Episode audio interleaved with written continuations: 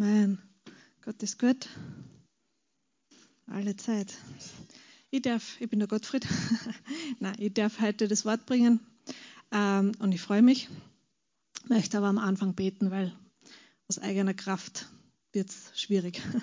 danke, Jesus. Danke, Herr, dass du, dass du unser Versorger bist. Danke, Herr, dass du mir jetzt auch mit Weisheit versorgst, mit Ruhe, mit, dass deine Salbung auf mir ist, dass wirklich dein Wort gesprochen wird und dass jeder, der dieses Wort heute hört, auferbaut wird, ermutigt wird und dass wir, ja, dass wir ein Stück mehr von deiner Herrlichkeit sehen können und ein Stück mehr von deinem Vaterherz erkennen können und dass wir alle gemeinsam gestärkt werden und genährt werden durch dein wunderbares Wort. Amen. Amen. Ähm, es ist so schön, in die Kamera zu schauen. Man fühlt sich so seltsam. Äh, ich, ich freue mich einfach wieder auf die Zeit, wenn wir alle gemeinsam da in dem Raum sitzen können, weil es ist wirklich eine eigenartige Zeit, in der wir uns befinden. Ähm, aber Gott sei Dank für diese neuen Medien ist ja wunderbar. So können wir doch zumindest ein bisschen das Gefühl haben, wir sind verbunden. Ähm, das Wort, das ich für heute auf den, am Herzen habe, schließt sich eigentlich nahtlos an die Serie an, die der Gottfried am Mittwochabend begonnen hat. Du kannst dir das nachhören im Internet, auf YouTube zum Beispiel. Ähm, das Thema vom Mittwoch war äh, das Ende aller Dinge. Und ich habe für heute auch so eine bisschen so eine Endzeitpredigt am Herzen. Yay, wir freuen uns. ähm, warum? Ich weiß es nicht. Der Heilige Geist hat die letzten Wochen schon mit mir darüber gesprochen und ähm, ja, das Thema ist einfach, der Bräutigam kommt. Und gerade in dieser letzten Zeit, in der, oder die letzten, in dem ganzen letzten Jahr eigentlich, ähm, ist es immer wieder so ein Thema in meinem Herzen und auch die Sachen, die ich mir anhöre und die Leute, mit denen ich rede, ähm, es irgendwie kommen immer wieder diese Endzeitworte von Jesus ins Gespräch oder tauchen irgendwo auf und es wird irgendwie, kommt mir vor, oder kommt es halt nur mir so vor, aber irgendwie wird viel drüber gesprochen. Ja, ganz am Anfang die apokalyptischen Reiter und die verschiedenen Pferde und was die alles hassen und äh, wie das dann alles sein wird und was was sie. Und ehrlich, ich, ehrlich gesagt, ich habe mich dann natürlich auch damit beschäftigt, weil ich mir gedacht habe, du meine Güte, es steht ja eh alles aufgeschrieben und da muss ich doch irgendwie selber einmal ungefähr einen Plan haben, damit ich das, was passiert, einordnen kann. Und habe mich dann auch mit dem allen beschäftigt. Äh, und ich möchte gemeinsam mit euch eine von den Endzeitreden, die Jesus gegeben hat, ähm, herausnehmen und das mit euch lesen.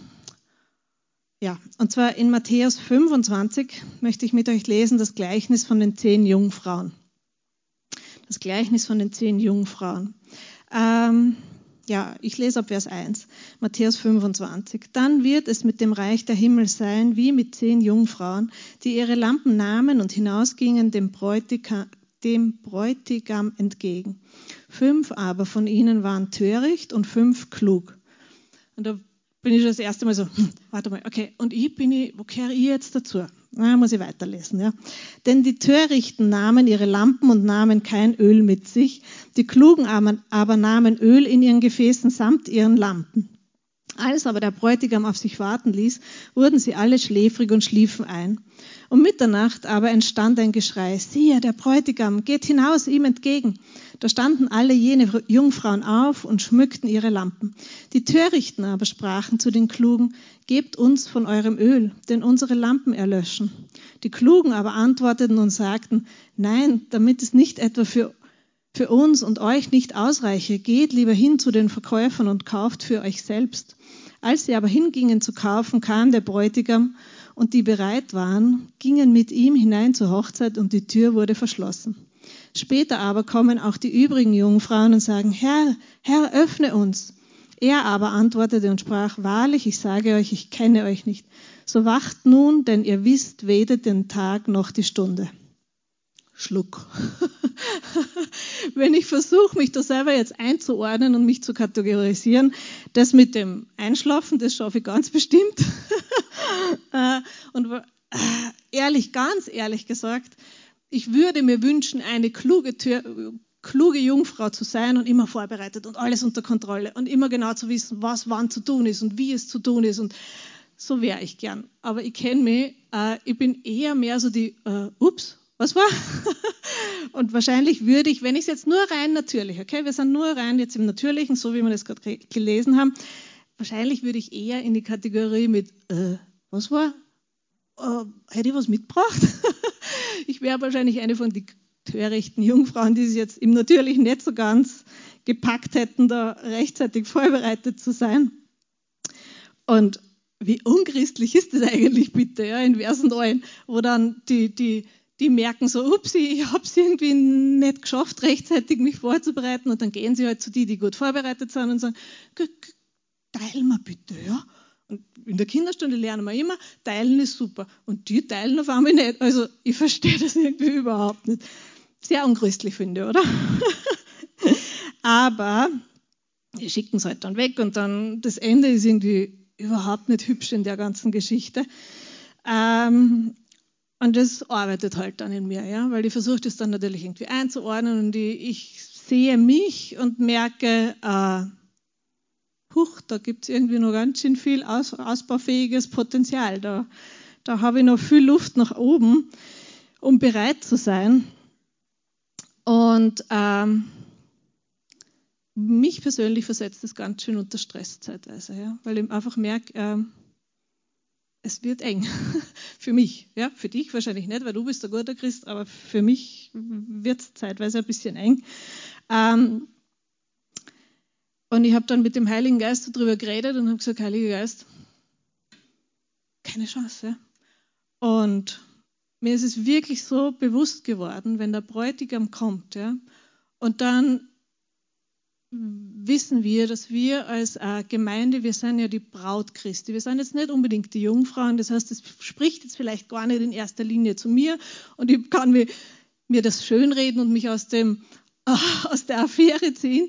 Ähm, das heißt, ich bin eher mehr so im Brautstatus als Teil der Gemeinde Christi. Aber trotzdem arbeitet es in mir. Ja? Und ich habe dann mit dem Heiligen Geist darüber geredet und dann hat es wieder irgendwer dieses Gleichnis vorgelesen und hat gesagt, Leute, wir müssen bereit sein. Denke ich mir, ja, mach. Aber ich, ich weiß, dass ich es dann nicht schaffe. Ja? Und ähm, ich habe dann echt zum, zum Heiligen Geist gesagt, hey, Jesus, ich kann mich selber nicht bereit machen. Und dann hat er, hat er zu mir gesagt, Genau das ist es. Ich mag gar nicht, dass du dich selber bereit machst. Und das hat mir so einen Stress weggenommen, ja, ähm, weil ich gemerkt habe, das, was, da, was Jesus sucht, ist mein Herz und mein aufrichtiges Herz und gar nicht so alles drumherum, sondern er sehnt sich nach meinem Herzen und er sehnt sich nach einer Herzensbeziehung zu mir. Und ich als Braut, ich kann mich nicht selber vorbereiten. Und das äh, Jetzt konnte ich eigentlich schon wieder heimgehen, aber ich habe das natürlich noch ausgeschmückt, das Ganze, ähm, weil ich mich, ich kann mich selber nicht vorbereiten, aber ich kenne den, der mir helfen kann, mich vorzubereiten. Und das ist der Punkt in dem Ganzen. Und wenn du dann das weiterliest, diese ganzen Endzeitreden, und, und da geht es, äh, gerade das Buch Matthäus ist ja vorrangig an das Volk der Juden geschrieben. Ja, da geht es einfach, äh, das spricht ganz stark zum jüdischen Volk. Äh, das heißt, es muss sich nicht alles in erster Linie unbedingt auf mich beziehen und auch nicht äh, für die Gemeinde so. Ähm, natürlich sind viele Wahrheiten drinnen, aber die, sind, die sprechen nicht in erster Linie zur Gemeinde, ja, sondern die sprechen in erster Linie zum Volk der Juden.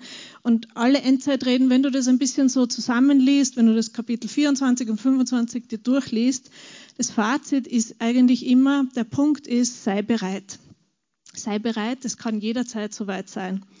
Und ähm, ja, ich, wie gesagt, kann mich selber einfach, ich, ich kann mich sicher nicht selber gut genug machen. Und ich habe keine Ahnung, wie das gehen sollte.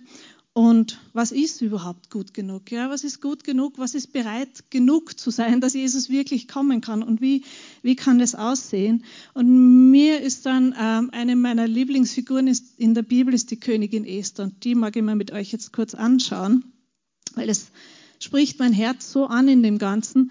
Sie ist real in, in die äh, Situation gekommen, dass der König, der hat eine Frau gehabt, die war, die hat einfach nicht das gemacht, was er wollte, was ein äh, Riesenverbrechen war im Grunde, weil der König war wie ein Gott, ja, und sie hat sich ihm widersetzt. Die Königin Vashti, seine erste Ehefrau, und dann ist sie verstoßen worden. Und dann war der arme König ohne Hauptfrau. Er hat mehrere Nebenfrauen gehabt, mehrere, einen riesen Harem, aber nicht so die eine richtige. Ja? Und äh, die hat er dann halt gesucht. Und dann ähm, sind viele, viele junge Mädchen zusammengeholt worden und äh, die haben sich dann vorbereiten müssen. Die sind aufgenommen worden in ein extra Frauenhaus, diese jungen Mädchen, haben sich dann vorbereiten müssen. Das kannst du alles im Buch Esther nachlesen. Ähm, und im zweiten Kapitel, Esther 2, und in Vers 9 und 10 liest du dann, ähm, wie die Esther dann eben dort in das, das ist, äh, die Esther war aus dem Volk der Juden, das hat aber keiner gewusst und sie ist bei ihrem Onkel sozusagen aufgewachsen und war ein junges, hübsches Mädchen und ist dann eben in diesen Vorbereitungsharem, was jetzt auch nicht unbedingt so eine tolle Sache ist, meiner Meinung nach, aber bitte aufgenommen worden. Ähm, und äh, dann hat es dort einen gegeben, der hat sich um diese jungen Mädchen alle gekümmert und hat ihnen geholfen, sich hübsch zu machen. Ja? Und in, Kapi äh, in Kapitel 2, in Vers 9, äh, sie kommt unter die Obhut Hegeis, so heißt dieser Aufseher, dieser königliche Eunuch. Und das Mädchen gefiel ihm, also diesem Hegei, und erlangte Gnade vor ihm. Und er beeilte sich, ihr die nötigen Schönheitsmittel und die gebührende Verpflegung zuteil werden zu lassen und ihr die sieben auserlesensten Mädchen aus dem Haus des Königs zu geben. Dann ließ er sie mit ihren Mädchen in den besten Flügel des Frauenhauses umziehen. Also sie ist dorthin gekommen und sie hat sofort Gunst erlangt, auch bei diesem Aufseher. Und ähm, sie ist dann vorbereitet worden, Wahnsinnsprozedur. Ähm, lesen wir nicht weiter. Und in, in Vers 15, da werden dann, und, na, wirklich so eine schräge Geschichte, und dann kommen die Mädchen, der König dann jeden Tag, darf er sich andere aussuchen. Einmal die, einmal die, einmal die, wird jeden Tag hingebracht und so. Ah, gefällt mir nicht, langweilig, braune Augen, mag ich nicht und blonde Haare finde ich auch schier und ah, weiß ich nicht, gefällt mir das nicht. Und die sind halt alle dann zu ihm gebracht worden und irgendwie war keine dabei, die dem König so recht gefallen hat. Und in Vers 15, und als die Reihe an Esther kam, die Tochter Abihails, des Onkels Mordechais, der sie als seine Tochter angenommen hatte, dass sie zum König kommen sollte, verlangte sie nichts außer, was der königliche Eunuch Hegai, der Hüter der Frauen, ihr sagte. Und Esther erlangte Gunst in den Augen aller, die sie sahen. Halleluja. Und das ist mir so groß geworden in diesem Ganzen. Ähm, sie hat einfach nichts, sie hat sich darauf verlassen, dass das, was der Heger für sie vorbereitet hat, ähm, genau das Richtige sein wird. Ja? Und sie hat sich nicht selber überlegt, wie flechte ich meine Haare und wie lackiere ich meine Fingernägel und wie hat wahrscheinlich nicht stundenlang sich damit beschäftigt, wie gehe ich, wie sitze ich, wie schaue ich, wie lächlich, was für sie, sondern sie hat sich darauf verlassen, dass das, was äh, Hegel für sie vorbereitet hat, wo er meint, dass es gut ist, dass das schon passen wird. Ja? Und ähm, ist einfach so dann zum König hineingegangen. Und in Vers 17 kannst du dann, kannst du dann lesen, ähm, das war genau das Richtige. Und der König gewann Esther lieb mehr als alle Frauen und sie erlangte Gunst und Gnade vor ihm mehr als all die anderen Jungfrauen. Und er setzte das königliche Diadem auf ihr Haupt und machte sie an Vastis Stelle zur Königin. Das ist für mich voll gut, weil ähm, äh, ich kann mir das so richtig vorstellen. Ja? Ich stelle mir das dann, solche Geschichten, die, die male ich mir dann immer aus. Da gibt es dann einen Film in meinem Kopf. Hollywood wird neidisch, wenn die das sehen, was da in meinem Kopf alles abläuft. Ähm, und dann sitzen da, weiß ich nicht, 150 junge Frauen. Ähm, und jede möchte diese Stelle der Königin haben, weil das ist ja eigentlich was Cooles, weil du kannst, da bist versorgt, da bist reich, da hast du Macht, da hast du Einfluss, das ist eigentlich was Tolles. Das heißt, die bereiten sich davor, sitzen da in diesem Harem und jede überlegt sich, wie sie ganz was Besonderes sein kann. Ja? Und, und dann denken sie sich wahrscheinlich die lustigsten Sachen aus, damit sie ganz speziell sind. Vielleicht haben sie sich ein Tattoo irgendwo machen lassen oder ähm, täglich in Eselsmilch gebadet oder keine Ahnung, was sie alles überlegt haben. Und was mir wirklich so gefällt in dem Ganzen, äh, die Esther hat das alles bleiben lassen. Ja? Sie hat einfach das genommen, was Hegel für sie vorbereitet hat. Und für mich ist Hegel in dieser Geschichte stellt er ein bisschen so den Heiligen Geist dar. Der Heilige Geist, der den König kennt, der genau weiß, was dem König gefällt, was ihm entspricht. Ähm, und sie nimmt alles an von ihm und dadurch kann sie beim König Gunst erlangen. Sie hat sich nicht selber eigene Gedanken gemacht, wie kann ich mich schön vorbereiten, was ist das Wichtigste und worauf schaut der König, sondern sie hat sich auf den, der den König kennt, verlassen. Und das spricht zu meinem Herzen so, wenn ich wieder jetzt zu der Geschichte mit den zehn Jungfrauen zurückkomme, dass der Bräutigam kommt, was kann die Braut machen, um sich vorzubereiten? Ähm, ich kann mich auf den Heiligen Geist verlassen, weil der kennt den König, der weiß, was dem König gefällt, der weiß, ähm, äh, was der König sich wünscht. Und wenn ich ähm, mich darauf verlasse, dass der Heilige Geist in mir wirkt und mir zeigt, was für den König angenehm ist, dann, dann werde ich gut vorbereitet sein. Ja? Dann werde ich genau das äh, in meinem Leben kultivieren und ähm, zur Blüte bringen, was dem König gefällt. Und nicht ähm, eigene Ideen verfolgen und mich dann irgendwo vielleicht ver verrennen. Ähm, ich hätte jetzt gern, dass die Kamera nickt, damit ich irgendwie eine Reaktion kriege, aber ich verlasse mich darauf, dass du Amen schreist. dass du am besten vorbereitet bist, wenn du das nimmst, was der Heilige Geist für dich hat. Amen. Und der Heilige Geist hat zum Beispiel äh, in Jesaja 61, Jesaja 61, kannst du zum Beispiel lesen, was er für dich vorbereitet hat. In Vers 10. Jesaja 61 ist das Kapitel, das mich durch dieses Jahr bringt. Ja? Das lese ich, glaube ich, fast täglich mittlerweile. Und das, da, da, ist so viel für mich drinnen, ähm, wo ich weiß, damit gehe ich durch dieses Jahr 2021 und ich werde gut ins Jahr 2020, 2022 haben wir dann schon starten. Gell? und in Vers 10 kannst du lesen, Jesaja 61, Vers 10. Freuen, ja freuen will ich mich in dem Herrn. Jubeln soll meine Seele in meinem Gott. Denn er hat mich bekleidet mit Kleidern des Heils, den Mantel der Gerechtigkeit mir umgetan, wie der Bräutigam sich nach Priesterart mit dem Kopfschmuck und wie die Braut sich mit ihrem Geschmeide schmückt. Halleluja, das ist vorbereitet für mich, diese Kleider des Heils. Die Kleider des Heils sind vorbereitet und der Mantel der Gerechtigkeit wird mir umgetan. Und hast du wieder die die Vorbereitungen auf das Hochzeitsfest. Ähm, und ich habe mir das dann also vorgestellt, eine, eine, eine Bräu, ein Bräutigam und eine Braut. Ja? Ähm, warum erwählt sich der Bräutigam die Braut ganz grundsätzlich? Ja? Warum beschließt ein Mann, diese eine Frau möchte ich heiraten? Ja? Äh, was bringt ihn dazu? Und äh, ganz konkret, in meinem Fall war es so, ich, ich, kann jetzt von meiner Seite reden, wenn du wissen möchtest, was der Gottfried beschlossen hat oder so toll gefunden hat an mir, wie, dass er beschlossen hat, er will nur mich heiraten und sonst niemanden, musst du ihn fragen, so genau weiß ich es gar nicht, weil an mir ist einfach alles toll. ähm, Bridget.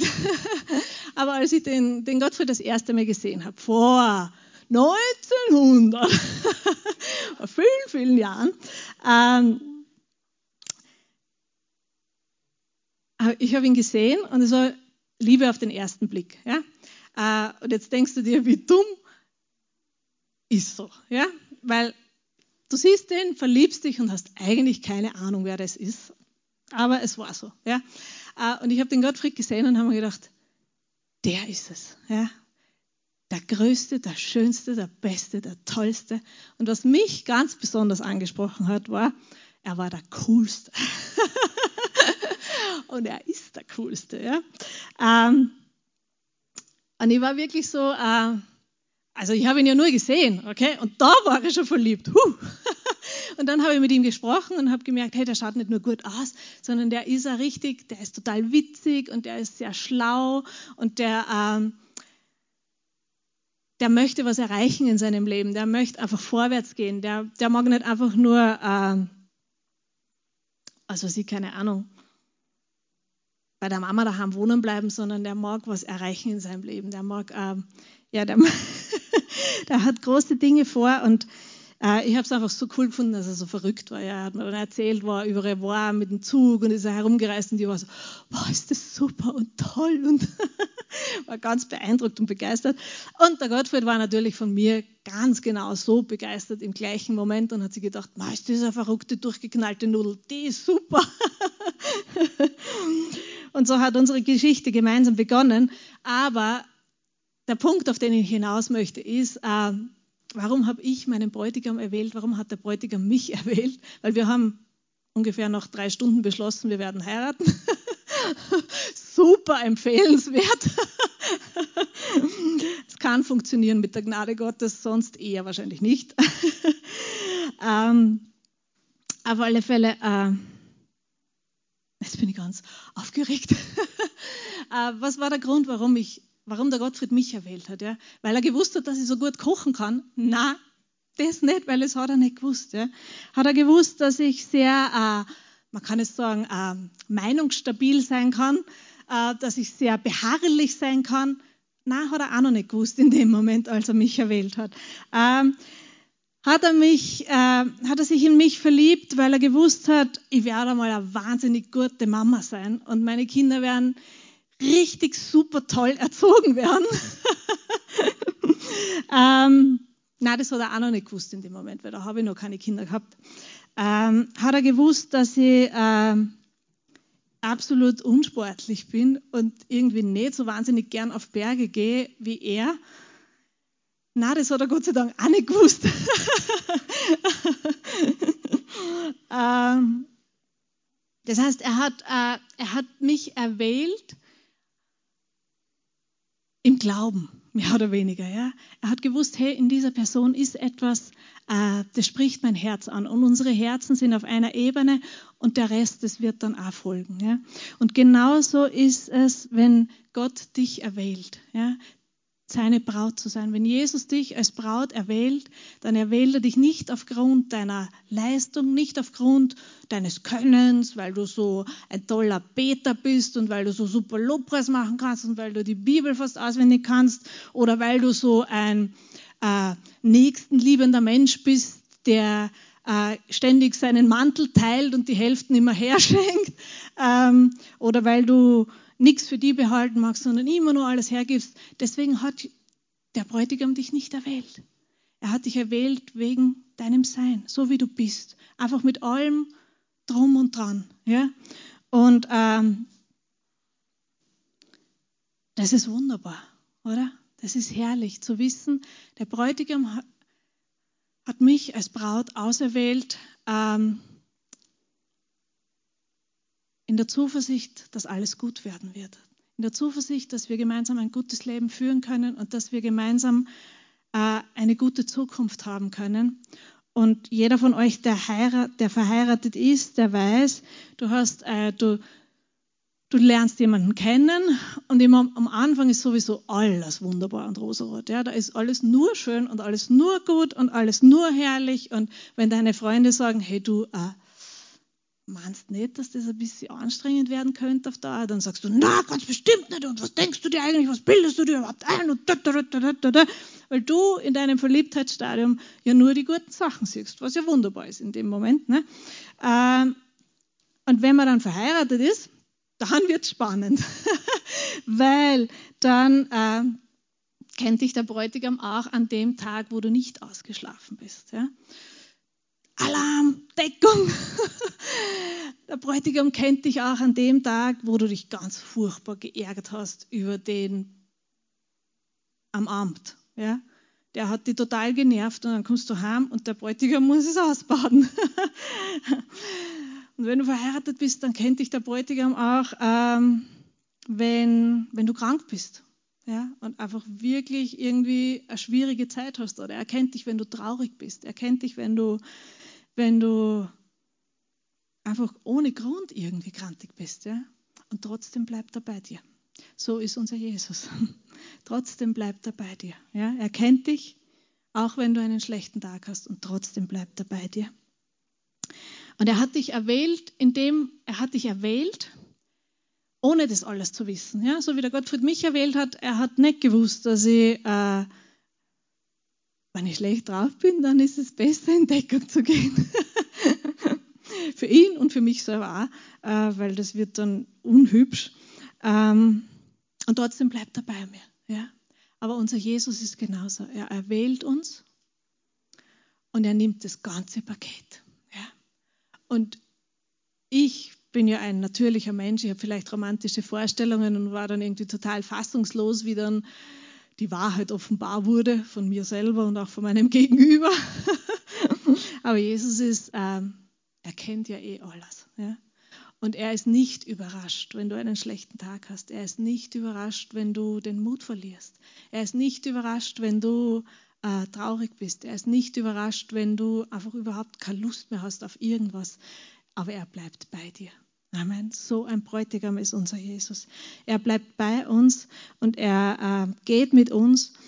Und in dem Ganzen, man kann da wirklich ganz natürlich denken, was ist denn das Motiv, warum, warum äh, eine Frau bei ihrem Mann bleibt und ein Mann bei ihrer Frau, Frau bleibt.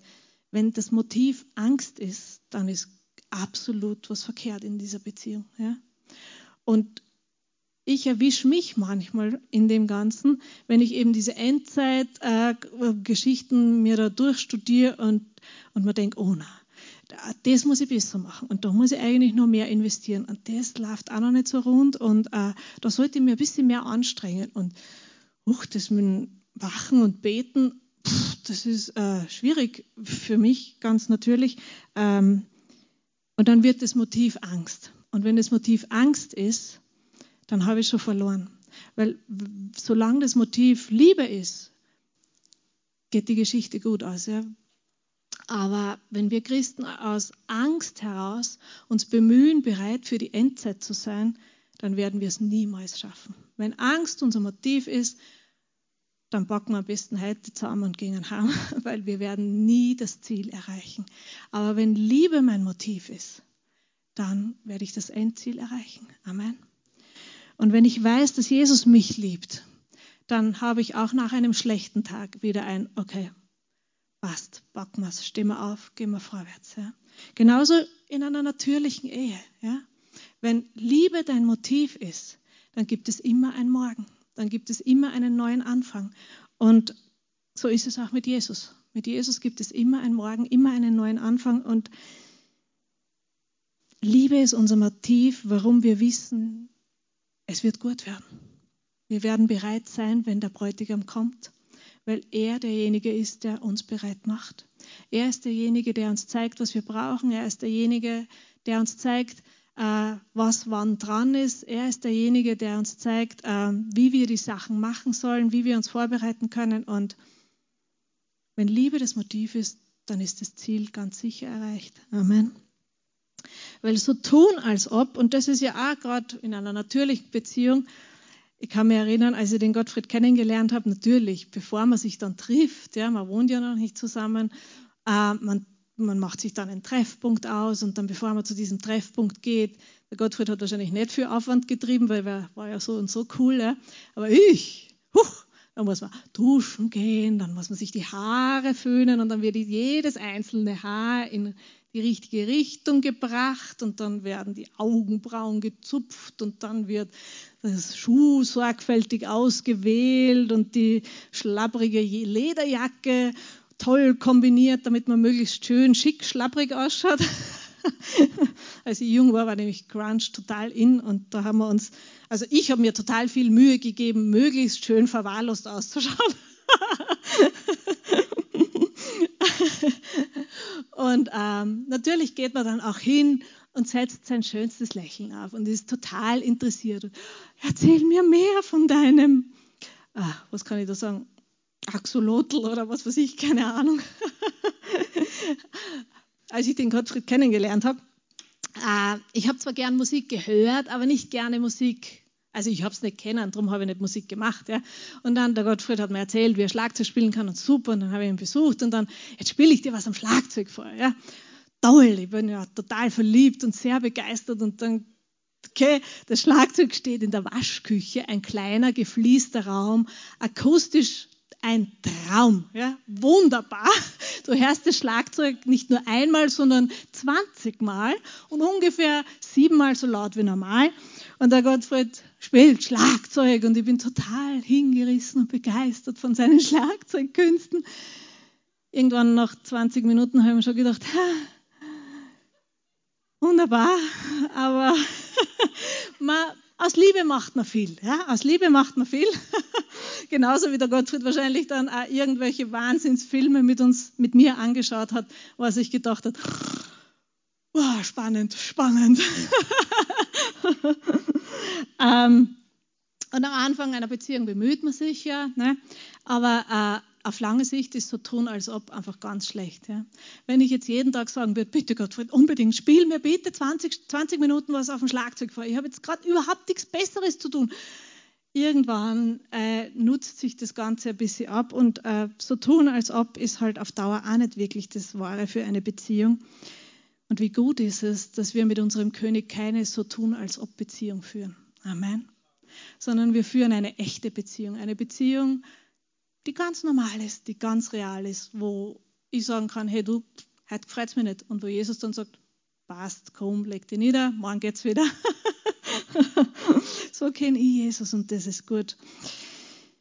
Genau, und äh, zum Abschluss möchte ich mit euch noch lesen in Epheser 5. Im Epheserbrief im Kapitel 5. Äh, auch sehr bekannte Verse. Und die Männer dürfen sich jetzt gerne äh, irgendwo festhalten,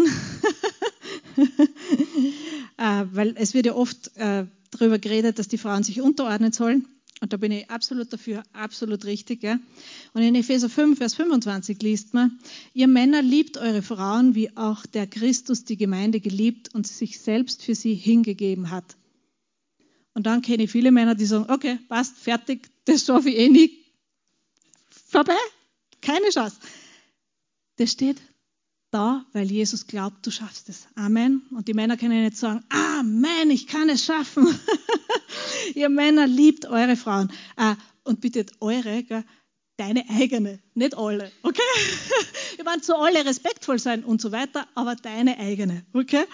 Ihr Männer liebt eure Frauen, wie auch der Christus die Gemeinde geliebt und sich selbst für sie hingegeben hat, um sie zu heiligen sie reinigend durch das Wasserbad im Wort, damit er die Gemeinde sich selbst verherrlicht darstellte, die nicht Flecken oder Runzeln oder etwas dergleichen habe, sondern dass sie heilig und tadellos sei.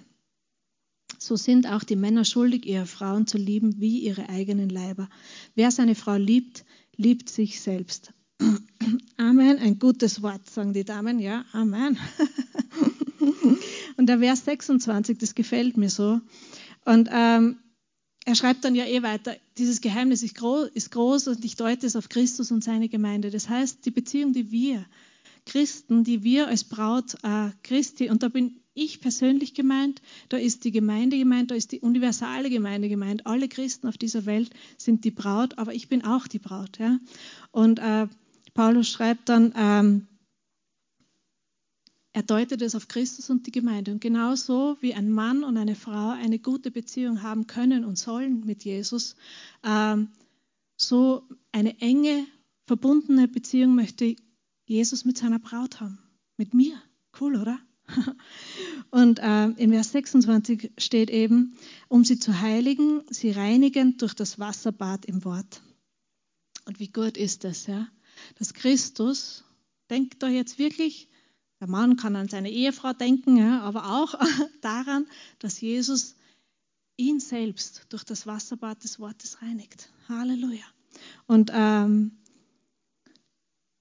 das ist ein angenehmes Bad. Ja. Da kommt er nicht mit einer Waschbürsten und schraubt so lang, bis da Dreck mehr drauf ist, sondern ähm, ein, ein Wellnessbad, das Wasserbad des Wortes. Und ich habe es selber in meinem Leben erlebt, was das Wort Gottes bewirken kann in einem Leben. Ja? Wenn, wenn das Wort Gottes wirklich äh, immer wieder, immer wieder ausgesprochen wird und immer wieder äh, äh, man ein Bad nimmt einfach im Wort Gottes, äh, wie man dann erfrischt wird und wie man dann ähm, gereinigt wird nach und nach. Und das, was mich so begeistert ist, äh, wir haben ja eben auch die Bibelschule und ich sehe jetzt schon mehrere Jahre Leute, die durch die Bibelschule durchgegangen sind und man, man sieht, wie gereinigt und geheiligt jeder Einzelne durch das Wasserbad des Wortes wird. Und das ist ähm, wunderbar. Ja?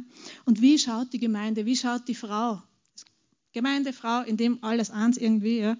wie schaut die dann aus? Sie kommt heraus aus diesem Wasserbad des Wortes. Ähm, sich selbst verherrlicht darstellte, die nicht Flecken oder Runzeln oder etwas dergleichen habe. Ja? Das heißt, Jesus ist ein Bräutigam, der nicht sagt, äh, total fad von dir, dass du nicht schon wieder gebetet hast gestern. Und äh, eigentlich, dein Bibelleseplan, der war jetzt schon mindestens beim fünften Mose ja, und nicht erst beim zweiten. Ja. Jesus ist ein Bräutigam, der, der dich immer ermutigt, ja, der immer gute Sachen über dein Leben ausspricht, der sagt, hey, du schaffst es. Du bist so weit schon gekommen. Geh weiter, geh vorwärts. Es gibt einen guten Weg für dein Leben. Es gibt einen Plan. Das Ganze hat einen Sinn. Ähm, Du kannst es schaffen, weil ich bin mit dir an deiner Seite. Ich lasse dich niemals allein. Ich werde dich erfrischen, ich werde dich ermutigen und äh, ja, ich kenne deine Herzenswünsche. Solche Dinge spricht Jesus in dein Leben aus und Schritt für Schritt wirst du geheiligt und gereinigt und zu der Braut, die er haben möchte. Ja? Aber wie passiert das eben? Indem ich mir das selber einrede? Na, er spricht es über mich aus und er reinigt mich durch das Wasserbad des Wortes. Und so kann ich dann ohne Flecken und Runzeln vollkommen rein und geheiligt vor ihm stehen. Halleluja. Und genauso, und wenn das, wenn das jetzt gilt, ja, jetzt ganz normal, ohne dieses ganze Corona-Alarm, Welt geht unter Dings, äh, warum sollte es dann nicht auch in dieser Endzeitsache gelten? Genauso, äh, wie ich jetzt auf Jesus vertrauen kann, dass seine Gnade jeden Morgen neu ist, kann ich auch in der Endzeit darauf vertrauen, dass seine Gnade jeden Morgen neu ist.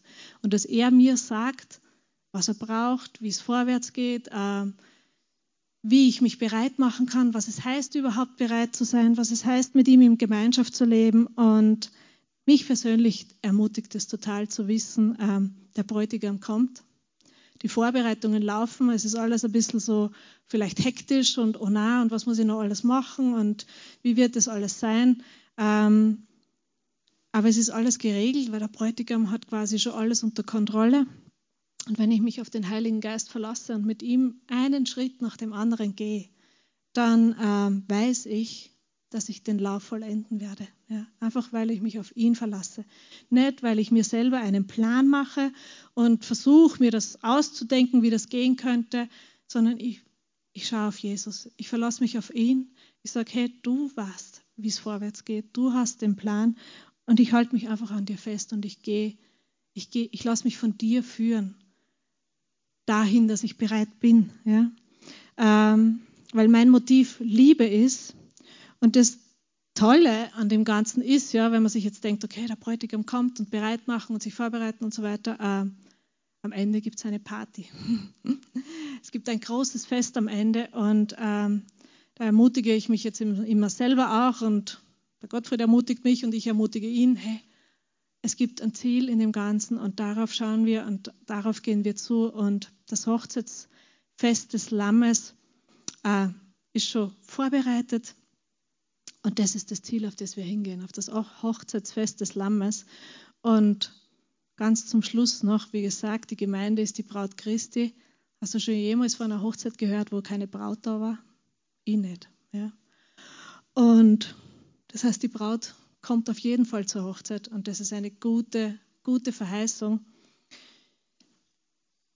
Und mit, diesen, mit dieser Zuversicht können wir vorwärts gehen und ähm, wissen, der Bräutigam kommt, aber ich brauche keine Angst haben, weil er ist derjenige, der mich bereit macht. Er ist derjenige, der schaut, dass ich ein schönes Kleid anhabe, der schaut, dass, äh, dass alles passt, wie ich frisiert bin, dass alles vorbereitet ist. Und ähm, ja, ich hoffe, dich ermutigt es auch. Und wenn du sagst, ich habe keine Ahnung, wie das alles funktionieren soll und wie, wie warum und wieso, ähm, Gott ist ein Gott, der sieht und Gott ist ein Gott, der ganz nah ist. Und wenn du noch nie irgendwie in Beziehung mit Gott getreten bist, dann rede einfach mit ihm. Ja.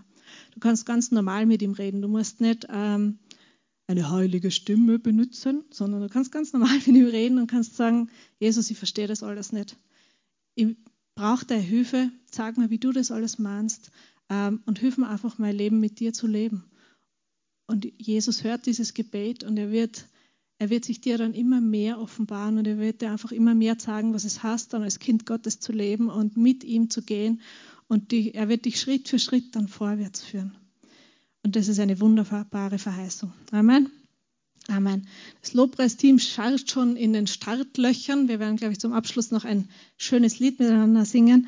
Äh, ich mag euch ermutigen, ähm, wenn du zu Hause zuschaust und da denkst, meine Güte, ich sehe auch niemanden, ich höre niemanden, dann ruf uns bitte an. Ruf uns an, schreib eine Nachricht, ähm, entweder E-Mail oder ähm, ein SMS oder so und es wird jemand mit dir Kontakt aufnehmen. Wir sind gerne für dich da, wir hören dir gerne zu, wir beten gerne gemeinsam. Wenn du ein Gebetsanliegen hast, du kannst das auch in den Live-Chat schreiben. Ähm, ich mag dir ermutigen, ruf die Woche einen oder zwei Personen an, die da so in den Sinn kommen. Ruf an, sag, hallo, wie geht's da? Brauchst du irgendwas? Kann ich dir irgendwas helfen? Erzähl mal, was hast du gemacht letzte Woche? Ähm, ich mag euch echt ermutigen, bleibt in Kontakt. Ähm, redet miteinander, erzählt euch, wie es euch geht und, und betet miteinander und ja, ich freue mich auf den Tag, wo wir wieder gemeinsam Gott loben und preisen können. Amen.